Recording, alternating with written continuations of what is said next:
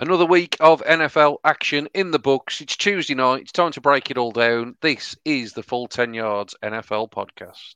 Hello, everyone. Cecil Martin here. Hey, this is Hunter Henry. What's up, man? This is Maxx Crosby, part of Raider Nation. Hey, this is Ross Tucker, former NFL offensive lineman. Hey, it's Tyler Lockett of the Seattle Seahawks. Hey, this is Jerry Jeudy, wide receiver for the Denver Broncos, and you're listening to the Full 10 Yard NFL Podcast.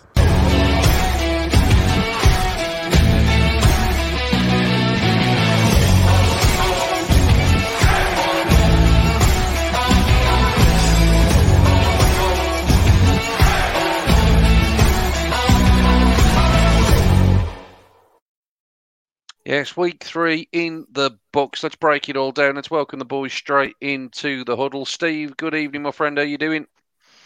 It's going to be a long year. it's going to be a long year. I am fresh off watching Monday Night Football and getting a total of three hours thirteen sleep. And uh, after watching that absolute pasting, my only thoughts are it is going to be a long year. Oh, poor Steve. Can you remember back, Josh, two weeks ago to all that week one optimism after blowing out the Falcons? It's took two weeks, and look at look at where the man's got to. Yeah, Jalen Hurts lifting the Lombardi to Jalen Hurts on the trading block. It's, It's uh, all taken gone. two weeks. It's all gone. Oh, poor Steve.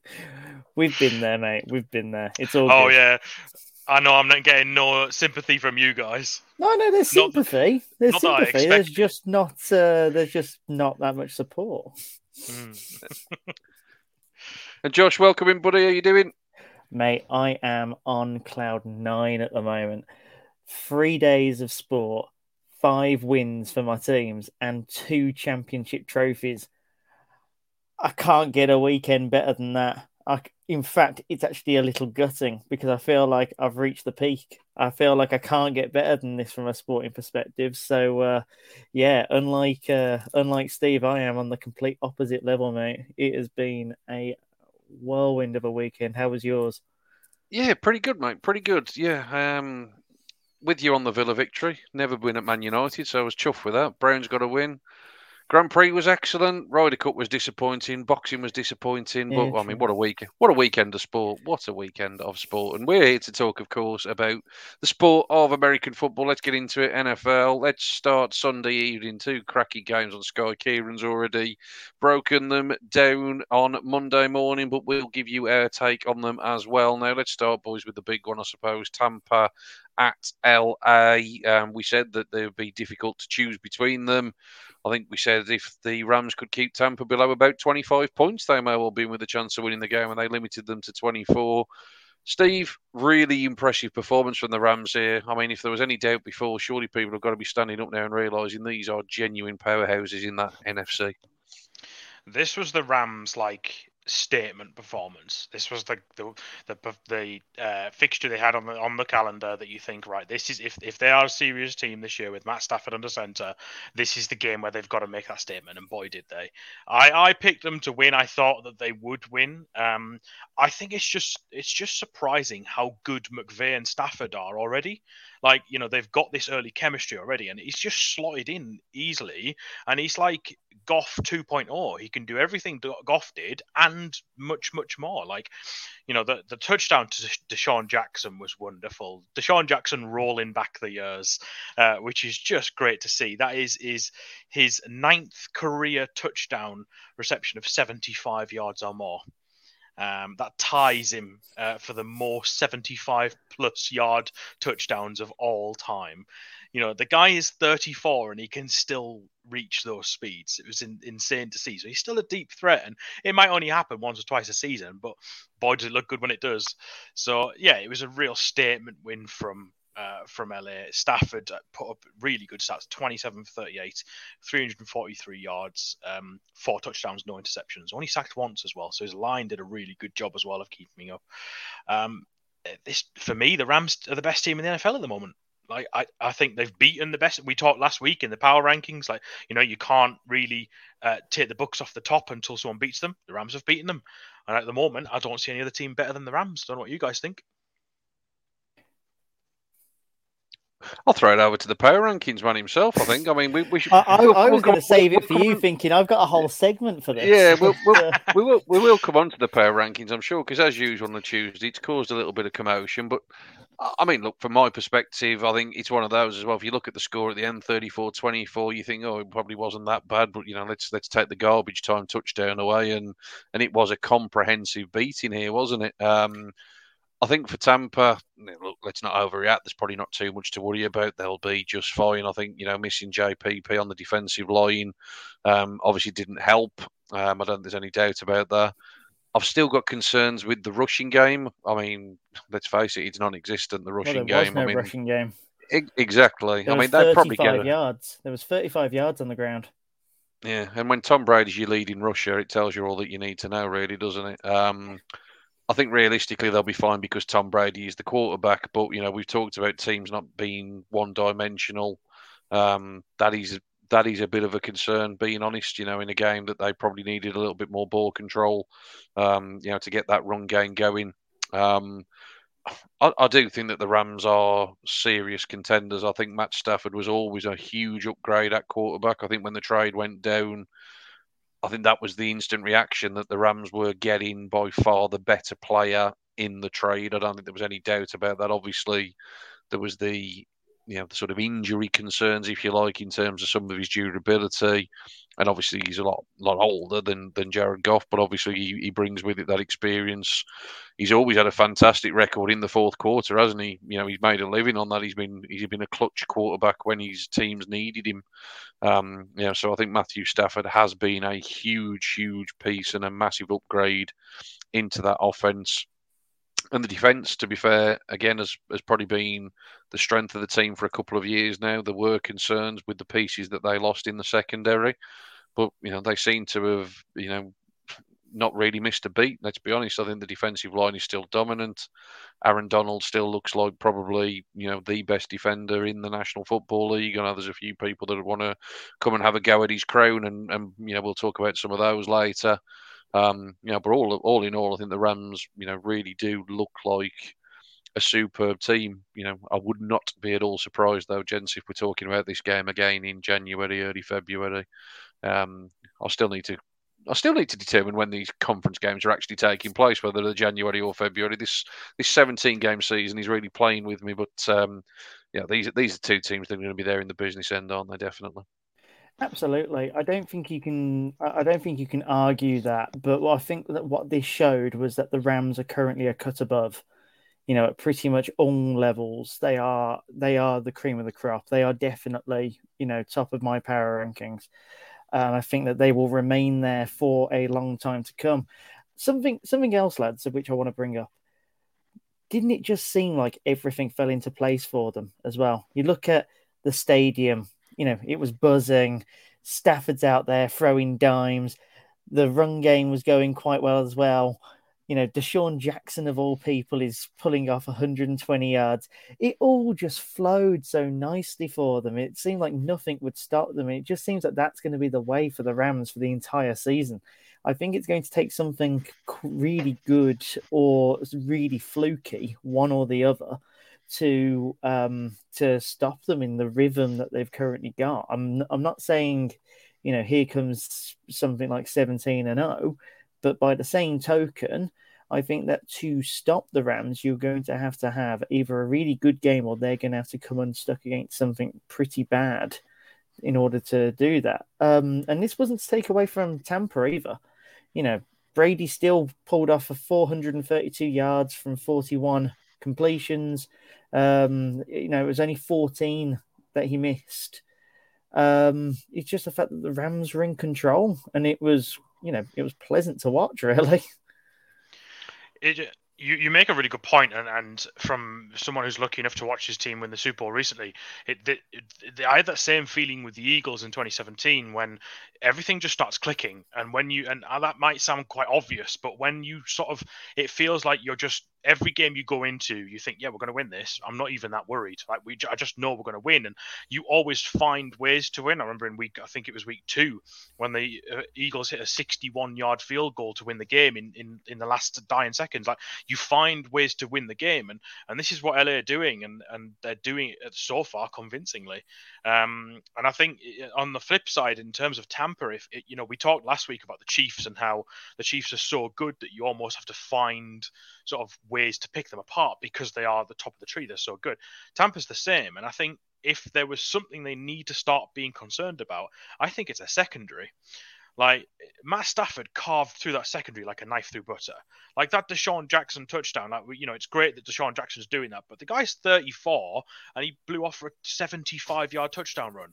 Like you, if you want to win the Super Bowl, you can't be allowing that to happen. Hmm. You know, and and they he racked up easy yards against that secondary, and I think that's you know their front seven's obviously elite. We've talked about that in the past, but their secondary, I think, is where they can be got at. And you know, we're talking fine margins here. We're talking the Tampa Bay Buccaneers. They're Super Bowl champions. You, you know, games are won and lost in these tiny margins, but the the Rams exploited it, and you know, and, and look where it got them. I think the Rams, are, like you said, are going to be the team that they've got an interesting divisional matchup next week. You know, that's a, that's a really tasty game against Arizona.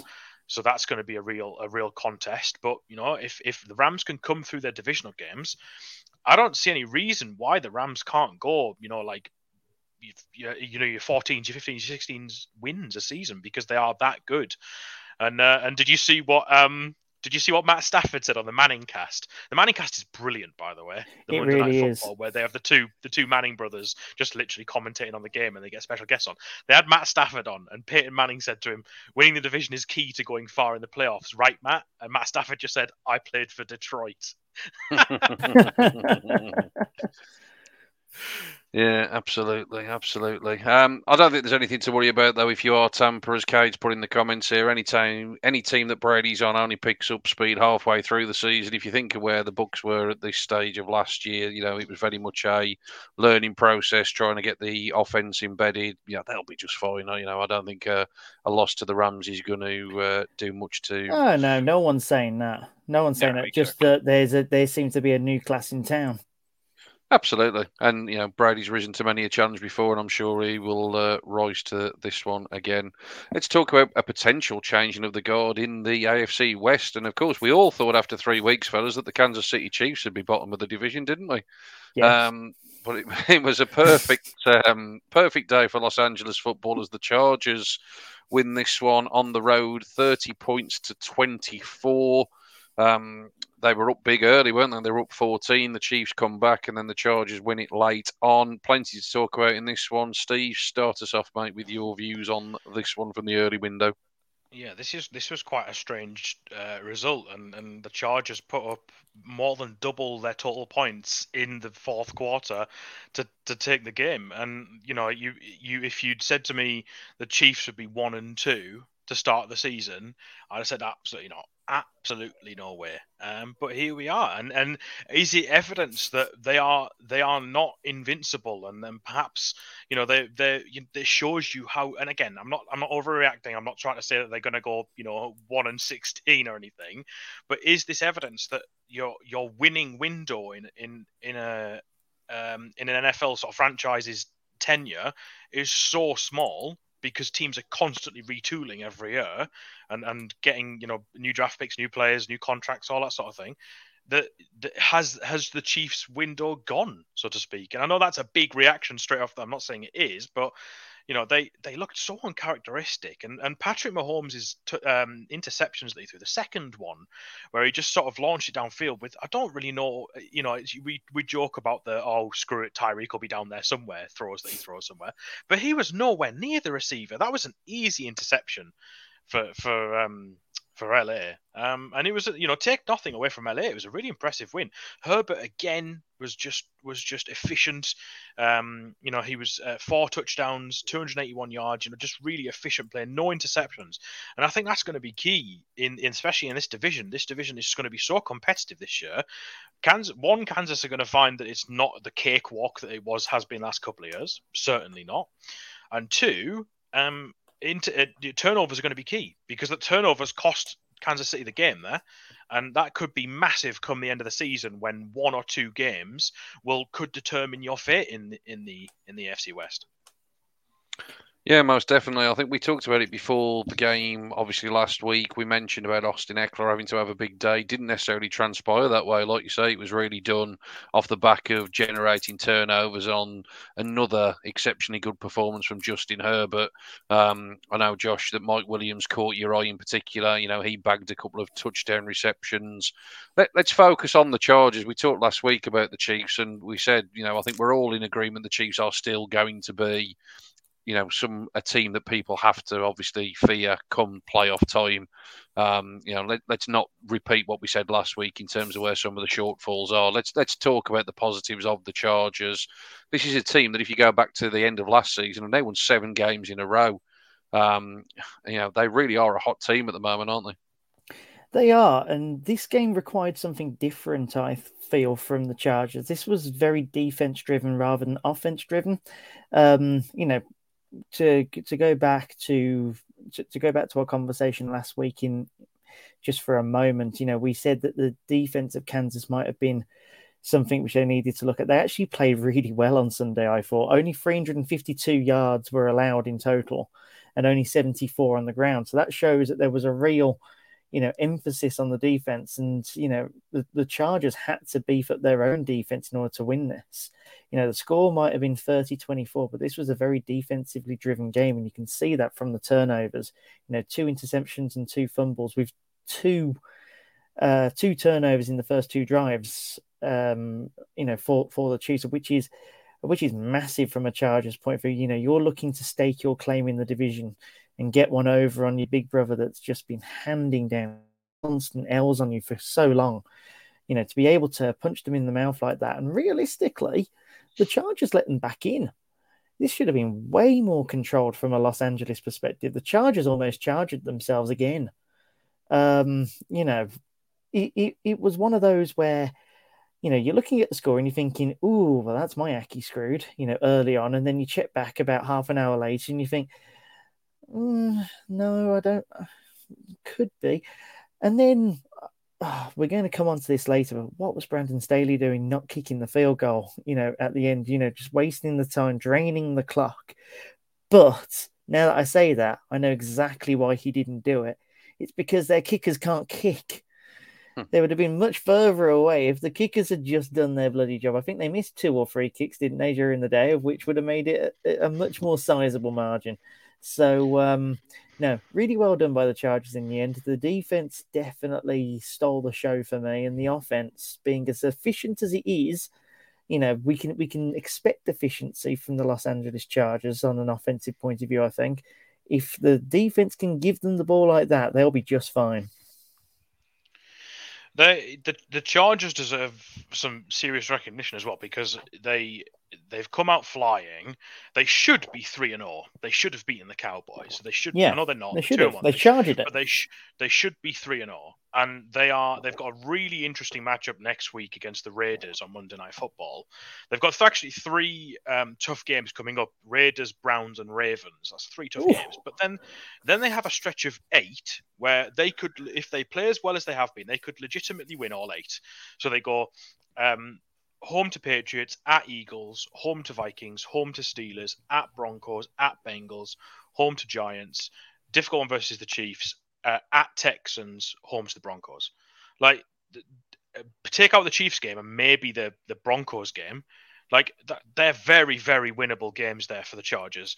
And, you know, don't get, try not to get too too hyperbole about them, but you could easily see them going into the last two get, divisional games against the Broncos and the Raiders, looking at, you know, what ten and ten and five, easy yeah. if if they can put a string together of results, um, and and that could be, you know, then that's when Kansas City's then got to be thinking, wow, like, have, have, have we got enough to to take the the um the AFC West? Because I tell you what, it'd be weird if the AFC West doesn't run through Arrowhead.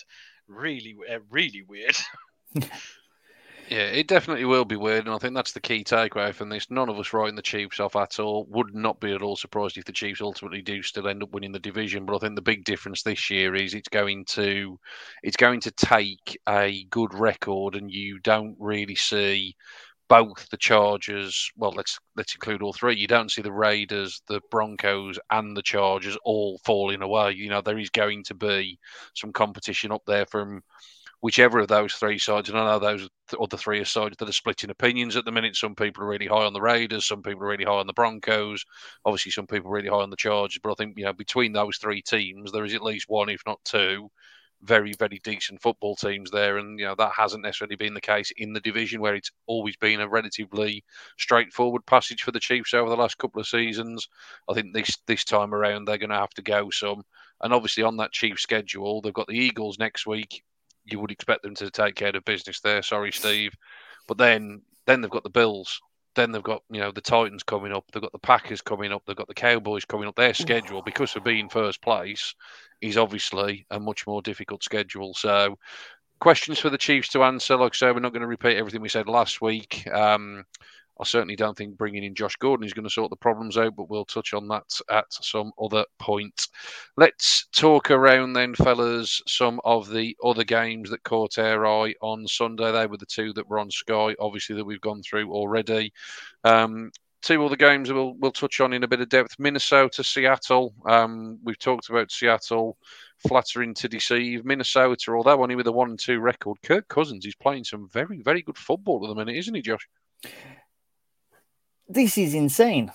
Kirk Cousins' season has arrived. It's taken the best part of half a decade, but we are finally at the point where Kirk Cousins is proving his contract.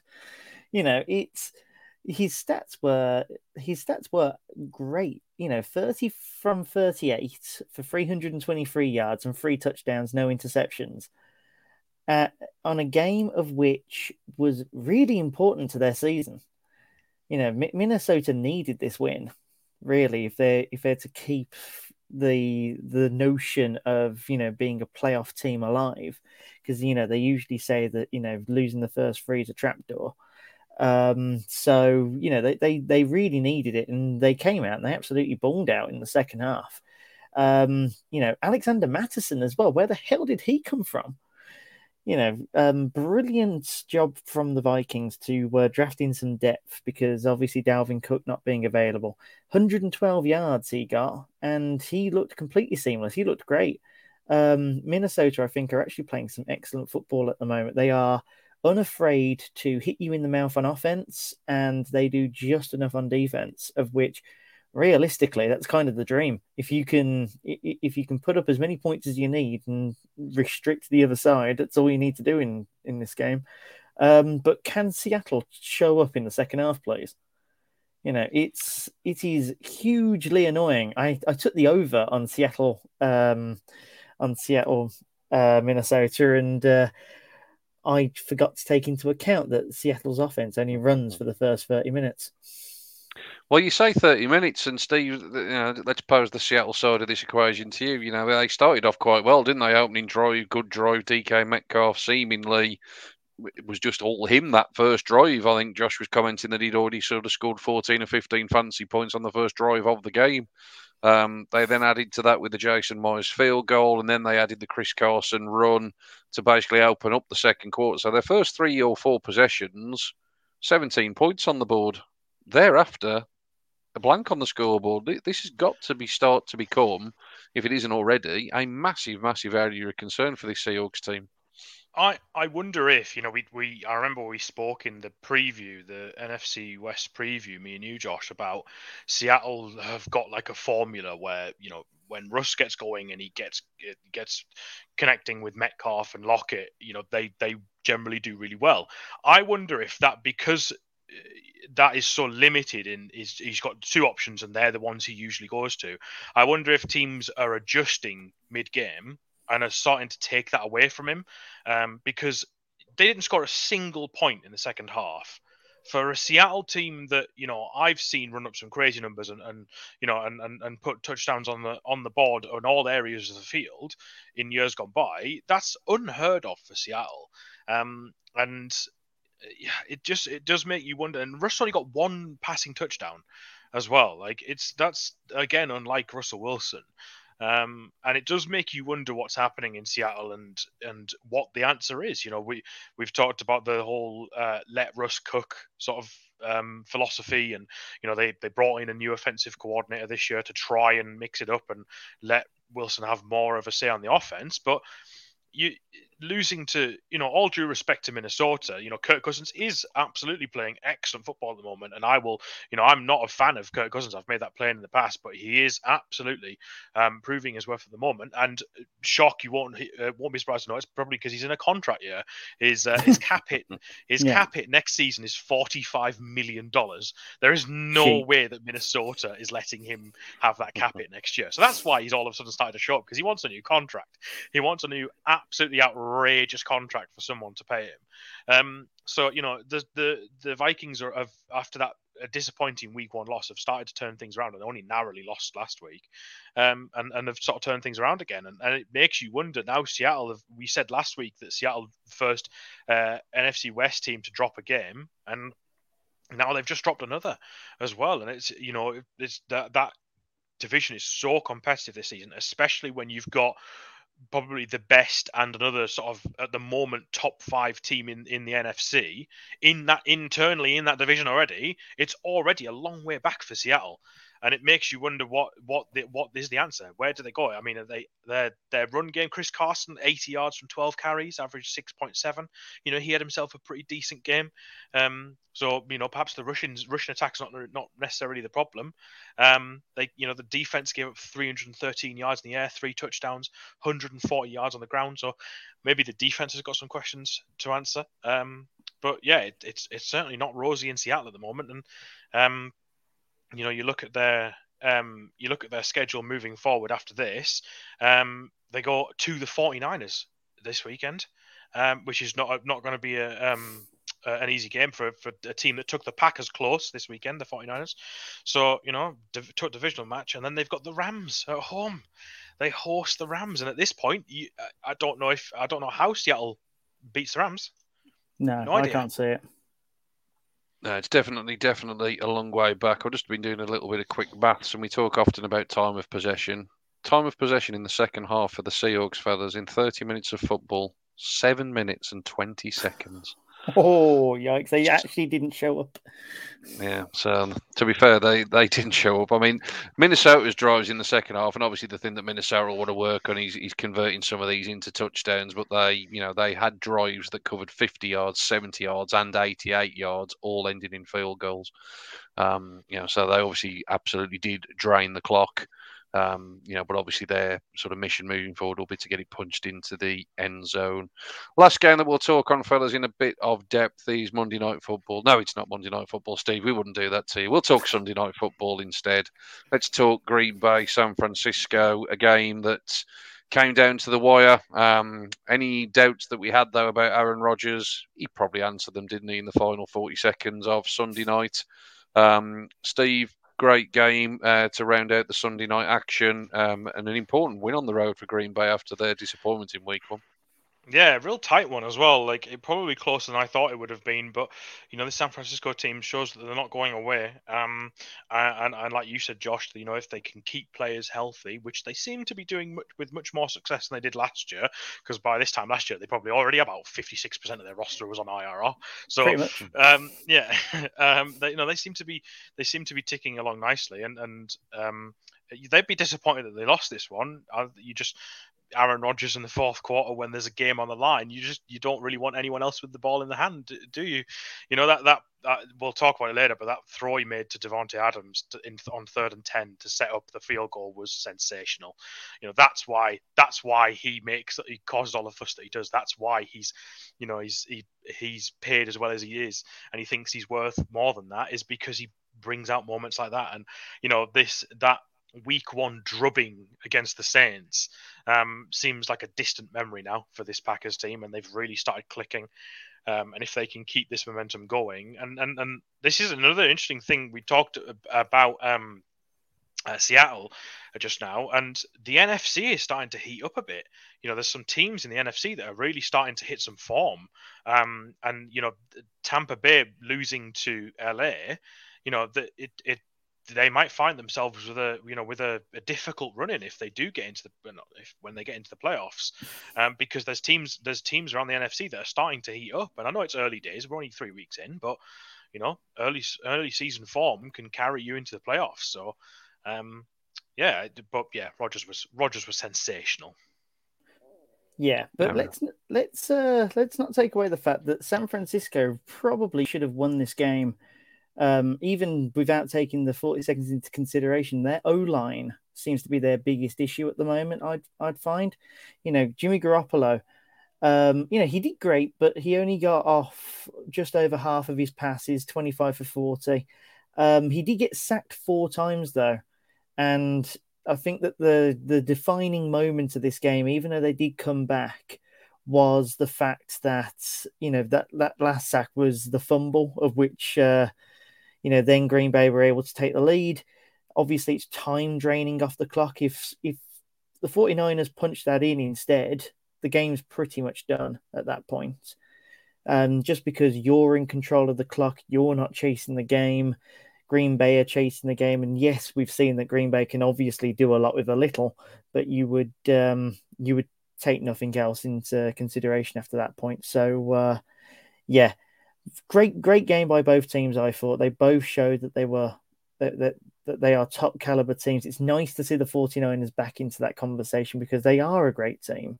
Um, I just feel like they uh, they just need to clean some stuff up on the line, um, and they'll be able to get on from there. Couple of questions on this that I'll pose then, and I'll pose one to each of you. So, Steve, I'll come to you first. Josh just mentioned there about Jimmy Garoppolo, and I think the the difficult thing, to be honest with him, is the mistakes that he does make are, are ones such as that fumble, which become highlight material because they are, let's face it, glaringly bad mistakes. Trey Lance came in for one play this week. That one play was a one yard rushing touchdown, which, you know, was quite significant in my opinion because it was literally on the halftime whistle. You know, he was the guy trusted. Yes, he's got the bigger body and all the rest of it. I get that, but there is obviously going to be a clamour amongst San Francisco supporters to see this guy in action. Now, a lot of the rookie quarterbacks are struggling. I think, well, let's face it, all of the rookie quarterbacks are struggling, and we'll probably touch on certainly one of them a little bit later that really struggled in his debut. But how long do you think it will be before Trey Lance gets either a much more significant part of the game plan, if he's not necessarily going to take over, or indeed how long until you actually think he starts seeing the field on a regular basis? I think this is such a weird scenario in, in San Francisco because it's like it's like they're in some kind of holding pattern, waiting for Trey Lance to take over.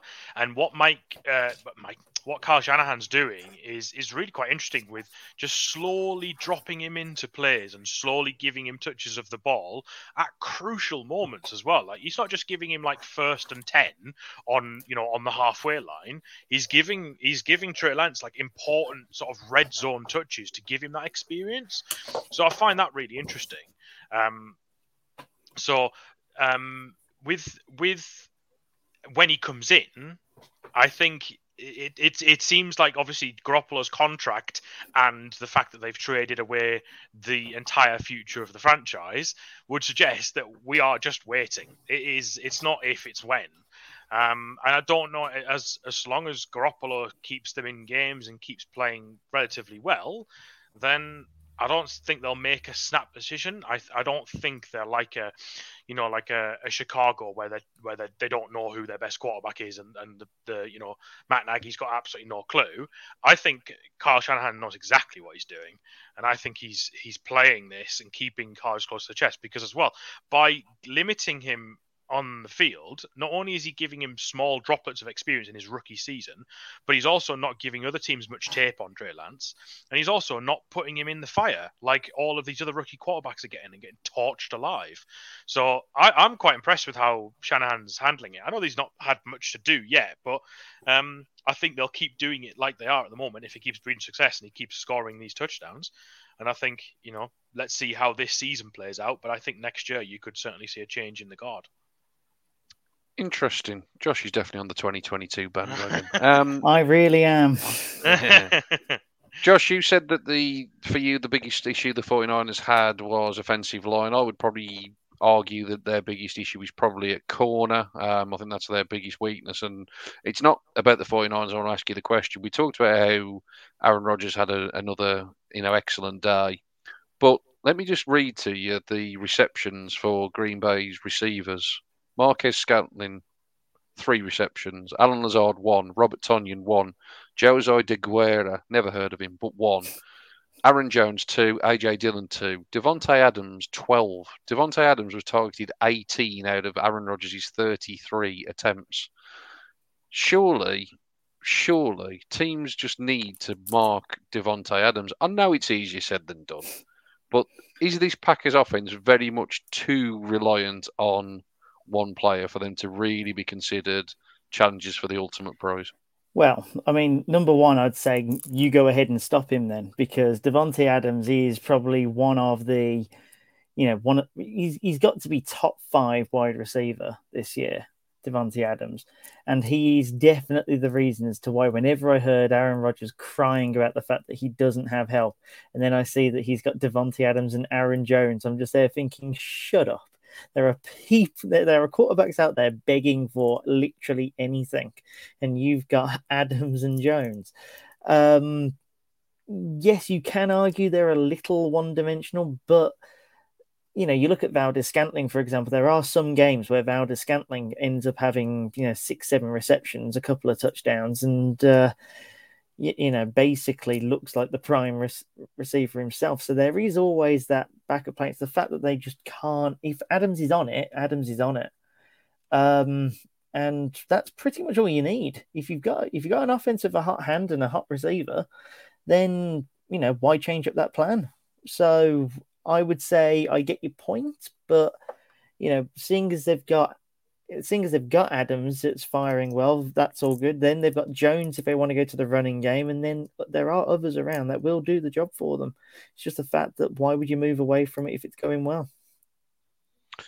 It's a fair show, mate. We'll see as we get towards the business end of the season. Like I said, I just think that some of the, the better schemed defensive teams potentially will will sort of look at that as an area that they can potentially exploit, but we will see when we get there. Let's talk some game balls then, fellas. Um, we've probably got some to dish out to players that were in games that we haven't necessarily mentioned.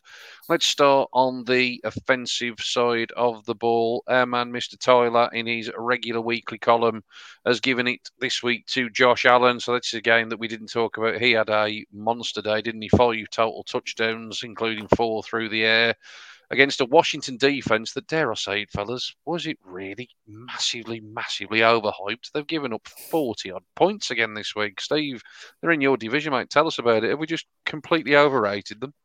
I think, like, we're all just still waiting for them to show up. It's like we're all just saying, like, is this is this the Washington defense that we were all promised was going to be amazing? Because at the moment they are really not. And like you're looking, even their like their their front four. One of the guys in the group said their front four still elite, and I don't doubt that. I agree that it is. But at the moment they're not playing like they're elite. You know that front four should be absolutely dominating games, and they should be picking up you know a handful of sacks in a game every time because they're so good, and they're just not. And like the the Bills just seem to roll over them, and, and, and Josh Allen had his way. And I know obviously, you know, Allen's in, in red hot form at the moment, and you know he, he five touchdowns is is incredible. But this Washington team, when when you know they've already lost their starting quarterback, and you know say what you will about the subtle differences between Fitzpatrick and Heinicke, but they needed their defense to show up to drag them through games. At the moment, they're not. Um, and it, you know when when the NFC East is as volatile as it is, any one of the four teams could win it. Maybe not the Giants, but any one of the any one of the other three could legitimately make a make a uh, race to win it. And if if they if this defense doesn't sort themselves out soon, they might find themselves in a hole that they can't get out of. Yeah, no, absolutely. No sacks at all from that front four. Just in terms of the game ball, Josh, like I say, it was given to Josh Allen. Any alternatives from you? Yeah, so as you know, I like to put out the poll to see what other people are thinking. Um, Mike Williams is the guy that a lot of people seem to uh, seem to root for. Thirty-eight point five percent of the vote went to Mike Williams, actually, which is quite a lot considering that uh, he didn't end up winning the vote. 122 yards and two touchdowns against the Chiefs defense. Um, pretty much was the star man in that game outside of Herbert. Um, just a monster performance, really. You can't really say too much more more there. And then I'm also going to give a bit of a homer picker, which wasn't actually in my poll because it was a bit of a homer pick. Kareem Hunt, you know, he had a great game 155 total scrimmage yards, 81 on the ground, and 74 through the air. You know, he he he put the team on his back when when things were a little dicey. uh, in Cleveland in the first half, especially, and then he just went off in the second. It was a it was a delight to see. So, uh, but yeah, Mike Williams getting a lot of love, and you can see why. Yeah, completely agree. Steve, I'll just come back to you. I know we talked more about the Washington defense than we did about offensive player of the week, but uh, any other selections for you or Josh Allen getting the thumbs up from your perspective? I actually was going to go with Josh's selection. I thought Mike Williams had a great game, but I think you've got to give a mention to Aaron Rodgers as well. That was an absolutely stellar performance, and you know he uh, he brought that um, Green Bay team back up the field and allowed them to win the game, put them in the position to win the game. So if not Mike Williams, I'd say Aaron Rodgers.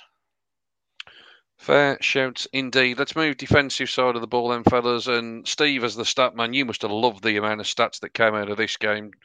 I think it's a fairly conclusive winner. We'll wait and see, though. I'll let you fellas have your debate. Won't be any surprise then. I think me and Josh are on board with the selection. Myles Garrett, four and a half sacks against the Chicago team um, that made all sorts of records for all sorts of the wrong reasons. Um, I, I've watched near enough every well, certainly watched every Cleveland NFL game for the last thirteen or fourteen years.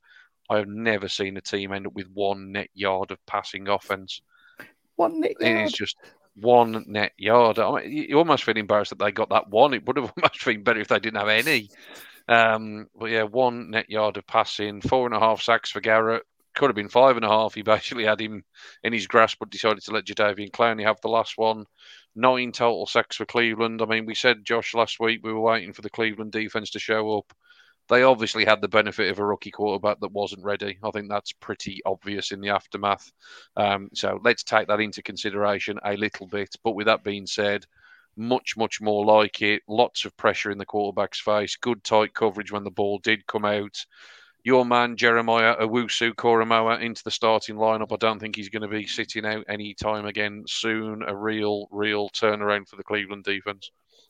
Yeah, absolutely. Um, but just just before I start waxing lyrical about how excellent he was and all the rest of it, let me just tell you as to how much time this rookie quarterback had to throw the football and show you as to why this was not on fields.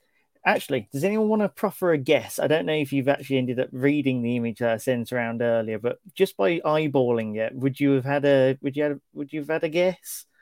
No, uh, zero point seven eight seconds. He didn't even have a second to throw the ball on average. That's insane. You know, he, he could be Tom Brady. If Tom Brady's given 0.78 seconds average time to throw a football, he ain't getting that ball out. You know, it was it was poetry. As someone that enjoys a good bit of D line play, it was pure poetry. It was heroin into the damn veins.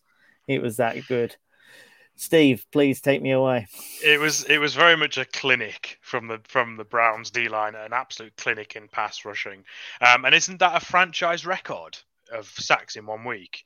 Um, yes. Yeah, I think it is a franchise record. So no, that'll. That, and, but the thing is, like you know, you you take into account that yes, it was a poor Chicago team and a poor Chicago offensive line, but what it does give you is momentum. I remember a, a, a last year when the Eagles got eight sacks against the Jets. Yes, it's the Jets, but it's still momentum.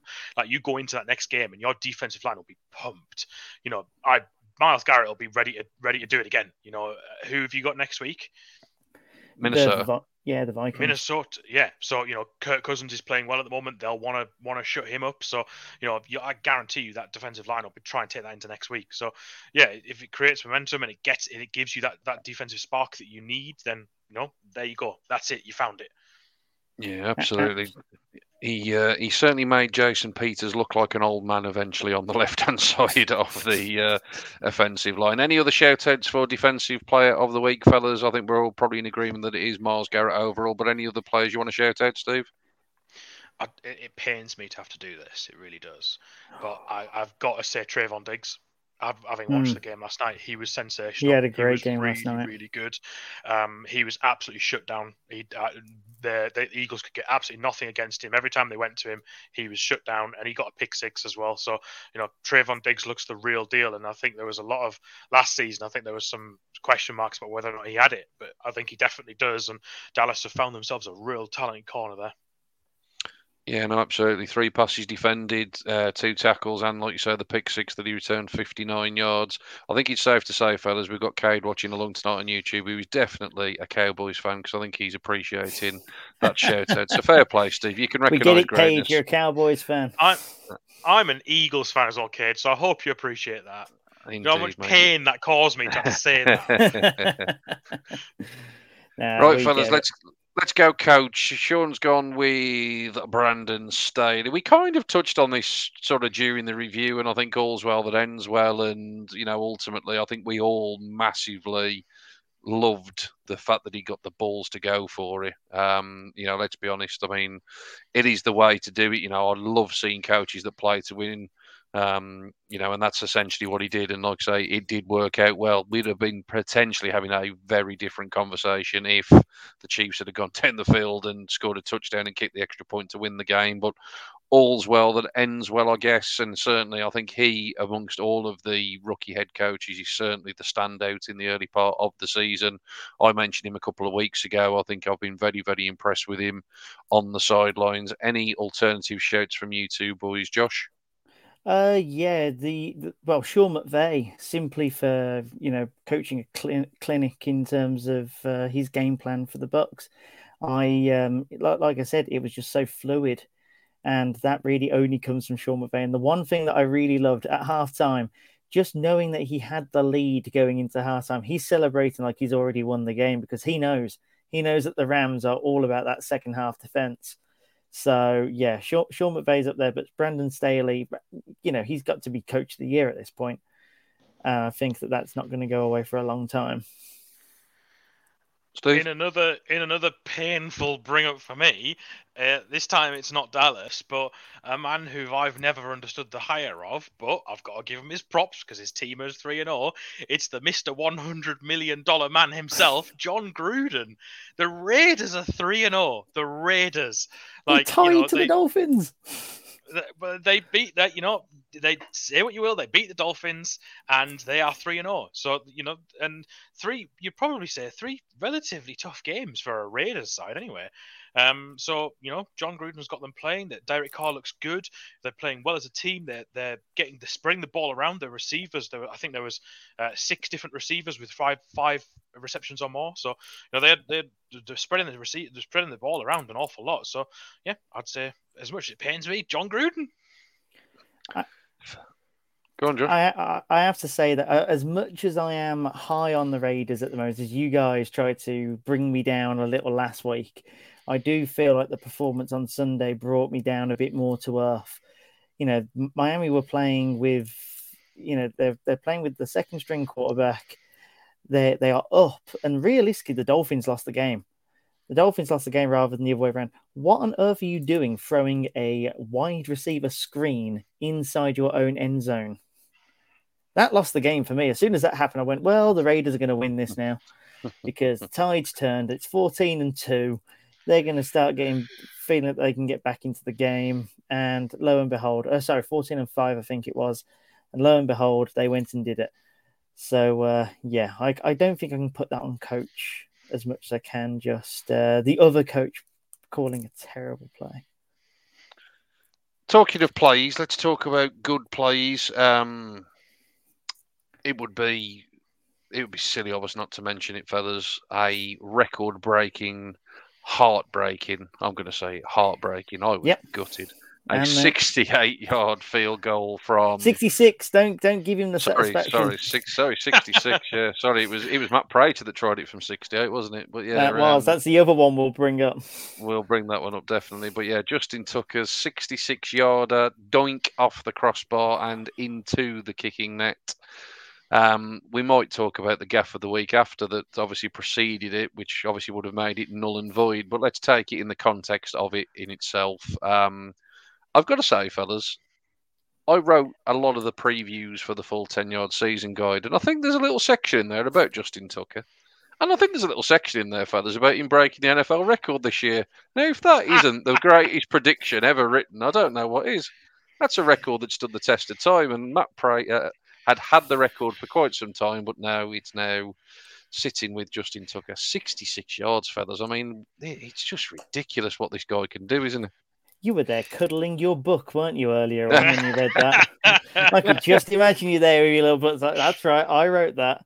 No, that was the only uh, comfort I got from that play, Josh. Give me something. Give me something. yeah, I can give you that. Look, Justin Tucker is probably the greatest all time as a kicker. You know, um, that there are others up there, but I do feel like he is a cut above. And to be honest with you, he he deserves the record. You know, for, for what he has done for the kicking game in the NFL, he is a cut above. And you know, game, you know, as much as I don't like the Ravens, Tucker is one of those which you just drop and go, you know what, that was a gorgeous kick. Should never have happened, and I hate the fact that you did it in this moment. But my God, that's uh, that's a great kick, and there's not really too much more you can dig into it. It was just a great kicker, which he knew. Did, have you seen like the angle from behind where you can see the kicker's reaction immediately? He's actually running off, celebrating it like he's bloody Cristiano Ronaldo before it's even doinked off the crossbar. Yeah. No, absolutely. know what's- crazy is he snapped his streak earlier in the game as well. He missed Yeah. a field goal earlier in the game and snapped his like was it something like thirty odd consecutive field goals that he'd made or something like that. That's And- right, and- yeah. And he and he missed a field goal earlier in the game, and he must have got angry and be like, "Right, I ain't missing this one." And it's just the audacity to try from that distance. And do you know what? I've, you've got to feel so sorry for the Lions because the Lions so far this year have played real hard, and you know, then I don't think they're they're like the worst team in the league by a long stretch. I think they've you know they've, they've shown some good stuff, and you know they've got their limitations, but they've they're playing well, and you know they've they've got a, a decent young new coach in there, and yet they're still 0 3, and that's what they have to succumb to. It looked like they were gonna beat the Ravens, and it was going to be a monster win, and then Justin Tucker does that. Oh, Yeah. what a game! Crazy stuff. But let's mention the other play that obviously stands out, and that is the the return of a attempted 68 yard field goal. So Matt Prater lined one up from 68 yards for the Cardinals in Jacksonville. That one fell short, and for the second week running, the Jags had a huge return, tied, I believe, for the longest play in NFL history. Obviously, at 109 yards, Jamal Agnew. I mean, guys, this this is a real weapon that the Jags have got here. It's a shame that the return game is so minimal these days because he really is a difference maker, isn't he? I'll give it to either are of you. Sorry, are we waiting on of you. me? I'll It's all right, give it to either of you. Because say my connection completely locked out there. Oh. Yeah, fan, just just a fantastic return. This guy knows how to return kicks, and it's so evident. It might be the only way that Jacksonville score meaningful points this year, but um, it's just so exciting to watch. And if he can, if he can produce this week after week, you, you know, he he definitely looks like a Devin Hester, Josh Cribbs type. That he can just identify gaps and go for it every single time, even if it just puts them in great field position. Because hell, Lawrence needs it. Uh, he's not getting any help from anybody else. So you know, it's it's great to see that they've got someone that can at least give the fans a bit of something. You know, if you can if you can look go look, we're not going to win most of our games, if all of our games, but you're going to get entertained along the way. Just sit in your little pitch side pools and enjoy it. You know, I think I think that I think that will probably be enough for them at this point. point, and you know, it, it, it's great entertainment value. The absolute best thing about that play is the commentary team.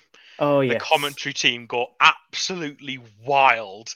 So if you haven't seen it, just watch a clip of of Agnew's return touchdown, 109 yards, which I think is the only the third time it's ever been done, the longest distance you can go in the NFL for a touchdown. And the commentary team go wild. It's worth it just for that alone. Yeah, it absolutely is. The only regret is it wasn't Kevin Harlan on the call, but yeah, Gus Johnson did a brilliant job. To be fair to him, let's talk then, fellas. Gaff of the week. We've talked about the uh, Justin Tucker play, so we'll we'll come to the controversy surrounding it in a minute. But I, I've got to be honest. Sean's also put this one up in the article, but this for me is absolutely brilliant. The official throwing his flag and actually hitting the ball with his flag. oh yeah. Have you A- ever seen anything like it? Absolutely phenomenal. And it was still given as a muff punt. Exactly, brilliant. I don't, And I don't, it- I don't it- understand how. How does that not get fixed? I And when don't- you when you watch it in in slow motion, it legitimately affects the trajectory of the ball yeah, and, and causes him to fumble it because of the, the, the flag hitting the ball. I've never heard of that ever. No, there, there, Absolute in fact, there brilliant. is something interesting. If you do um, just do a Google search of, you know, um, you know flags affecting players or affecting games etc there, there's quite a lot of like almost flag violence from refs where it's caused like all sorts of issues. I actually think that some guy lost an eye from someone uh, fr- fr- fr- from a ref throwing a flag. So uh, yeah stuff happens when it comes to flags, but it was just nice and comical just to see it ever so slightly diver the ball. It was great. I do like that. It's a bit of comic relief that we all need on a Sunday. On on the topic of gaffs is probably a good time to bring it up actually. If if you haven't seen it, I'm going to ask you two a question. How many penalties do you think the Philadelphia Eagles have have th- through three games? I've seen the stats, so I'll let Sean answer it. In, in, in total across the three games, well, it's got to Total across be. three. It's got to be a huge. games. It's got to be a huge amount for you to even bring it up. I'm going to go for something crazy like thirty-seven. They have 35 penalties through three not bad. games. Not bad. Not The, bad. that is the t- joint 10th highest in NFL history through three games. Uh, the most penalties in a season is 163 by the Raiders in 2011. If the Eagles keep on going like they are, they will get 198. the discipline sure- knows no bounds. I'm sure they will clean it up, mate. Let's very quickly touch on the the gap of the week though that Sean's put in the play.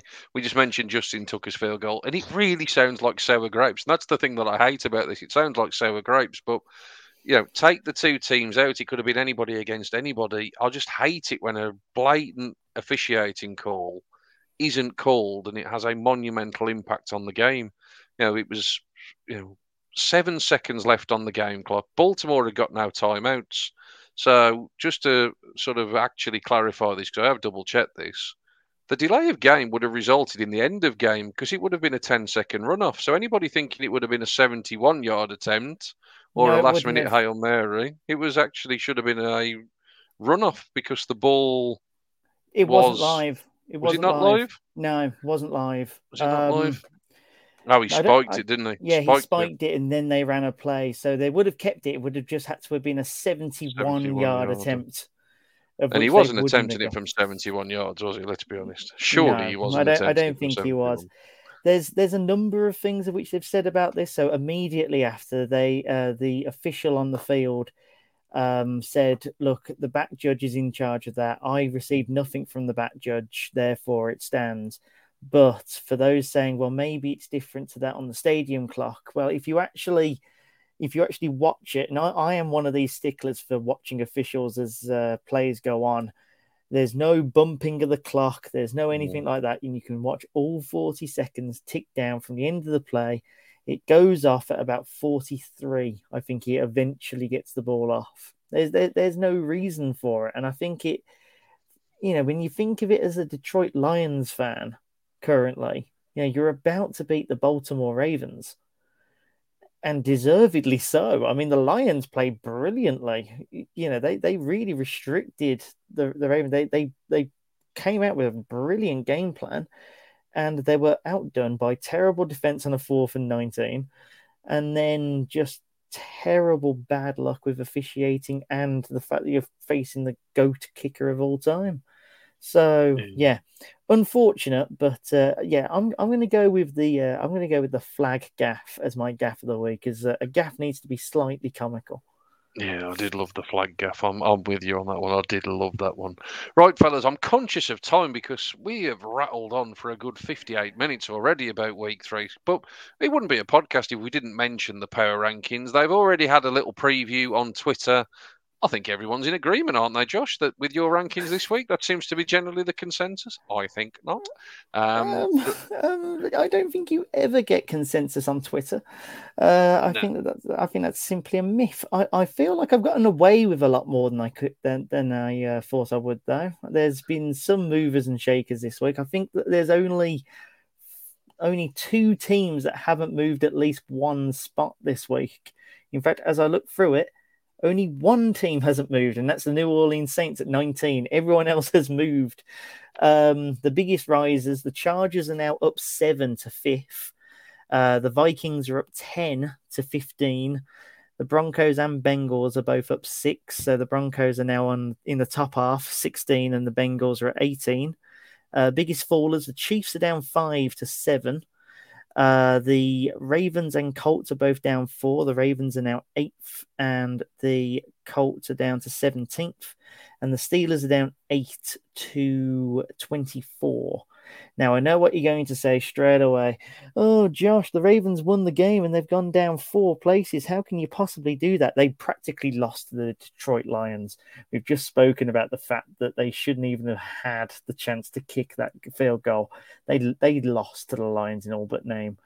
Um, new top 10, Rams top. I feel like it's now deserved. I think that we've spoken a lot about the fact that the Rams are now the coup de grace of the league. The Bills now up into second. Sean's prediction about Josh Allen falling off a cliff and never being seen in the state of New York again have uh, been quieting down for a bit. Uh, the Bucs maintain third. I've bumped the Browns up to fourth uh, simply because of the fact that the defense seems to have finally arrived and the offense will do its job. I, I do feel like Kansas City got away with a fast one in week one now. Uh, the Chargers up to fifth, as we've said. The Seahawks end up moving up simply because others have moved down. It's not been a case of actually bumping them up, but they've gone to six. The Chiefs are in seven, Ravens in eight, Packers nine. Uh, they've moved down simply because of the Chargers and the Bills going up, and the Titans in 10.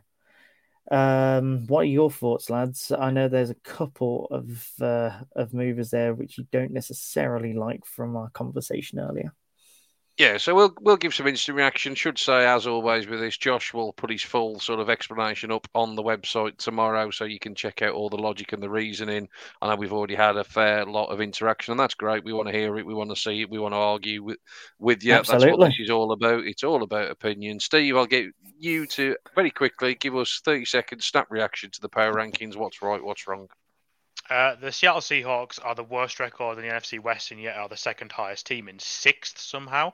Um, the Arizona Cardinals are still not in the top ten, despite the fact that they're three and zero, and Kyler Murray is playing at MVP level. They almost form. lost to the Giants. The hang on, I've got thirty seconds. The Minnesota Vikings went up ten places for winning one game. Nah, I'm not having that. The Indianapolis Colts are zero and three, yet the Panthers are three and zero. The Colts are seventeenth, and the Panthers are twenty second. Like you, you talk a lot. Your favorite saying saying, your favorite saying is they practically lost the game, but they didn't lose the game. They I'm sorry. The so am I? They lost so, the game. I'm sorry. So um, so by that logic, am I supposed to give credit to the Ravens for practically for essentially in all but a piece of luck losing to the Detroit Lions? But if the Ravens end up, let's say, 14 and three, right? Yeah. We're not going to remember the early game that they almost lost because they won it the NFL is all about winning games. Yeah, but it doesn't you mean that it doesn't mean that there's power behind it. I can, I can still think they're crap, even though they get good games. I think the beauty of this, fellas, is as we, you know, we three get on. We three have a good rattle about this every week, and even we can't agree. So there's no way we're going to get consensus. That's why I say. Give us your opinions. Tell Josh where he's right, wrong, and indifferent. The one thing I will give him credit for, he can always back up his arguments, whether you agree with his logic or not. He will Sean have just a doesn't reason. like arguing. I, Sean, I just, I'm, I'm, Sean's like the kid when there's person, mate. when there's I'm arguing parents. person. He's the kid in the in the room just going, "Please stop fighting." Absolutely, mate. I, look, I if wish you want to be like that, for what it's worth, Seattle away too high, Carolina Carolina away too low. I'm I'm not having the Vikings up ten places off the back of one victory. There's plenty of holes I could Can, pull in it, can, but can you know, I address the Panthers just just because you've both brought very it up? quickly, very quickly. They they have played the thirty first str- uh, strongest schedule so far.